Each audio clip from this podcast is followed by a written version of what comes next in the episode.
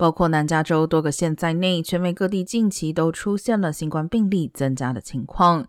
CDC 今天依照病例率和住院人数，将十九个加州县份从低传播风险升高至中级传播风险，其中包括文都拉县、城县、圣地亚哥县、圣路易斯奥比斯波和内陆帝国。而洛杉矶县早在五月十九号已经升为中级。经过此次调整，意味着全加州五十八个县有三十三个都进入中级传播风险，占全州人口百分之八十。与全国相同，加州本波新增病例是由 BA.2 十二点一这个亚变种推动。